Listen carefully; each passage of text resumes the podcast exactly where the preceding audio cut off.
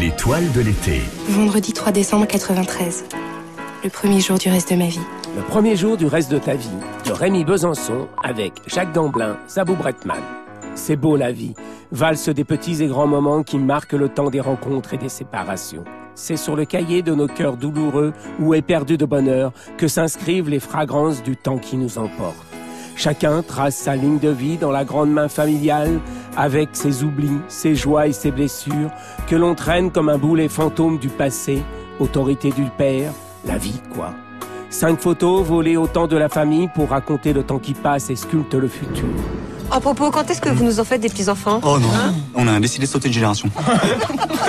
Plaisantez pas avec ça. C'est important, vous avez une famille.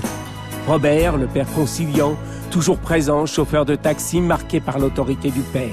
Marie-Jeanne, la mère, trop présente pour certains, voit le temps marqué de rides son visage et s'interroge sur le présent qui pourrait l'effacer des cœurs.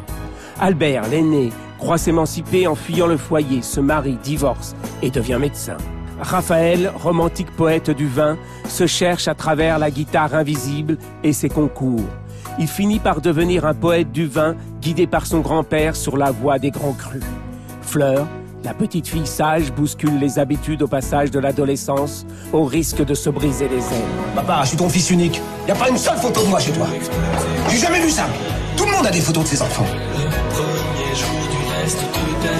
Rémi Besançon saisit avec talent les petits riens de l'existence pour les transformer en moments magiques d'une histoire familiale. En cinq moments fragiles, cinq journées particulières, c'est toute une vie qui coule comme une rivière. Il trace un beau portrait entre poésie, romantisme et nostalgie de la cellule familiale. Il réunit le cinéma populaire et d'auteur pour explorer l'âme des passagers de l'existence que nous sommes.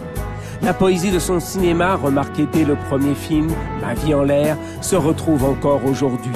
Il transforme les moments douloureux, l'âge qui vous rattrape pour la mère, la mort, l'entrée dans la vie d'adulte en devenant femme pour Fleur, les rapports tendus, les choix. Je me souviens d'un commentaire d'un de tes professeurs sur ton carnet de notes. À toucher le fond. Mais creuse encore.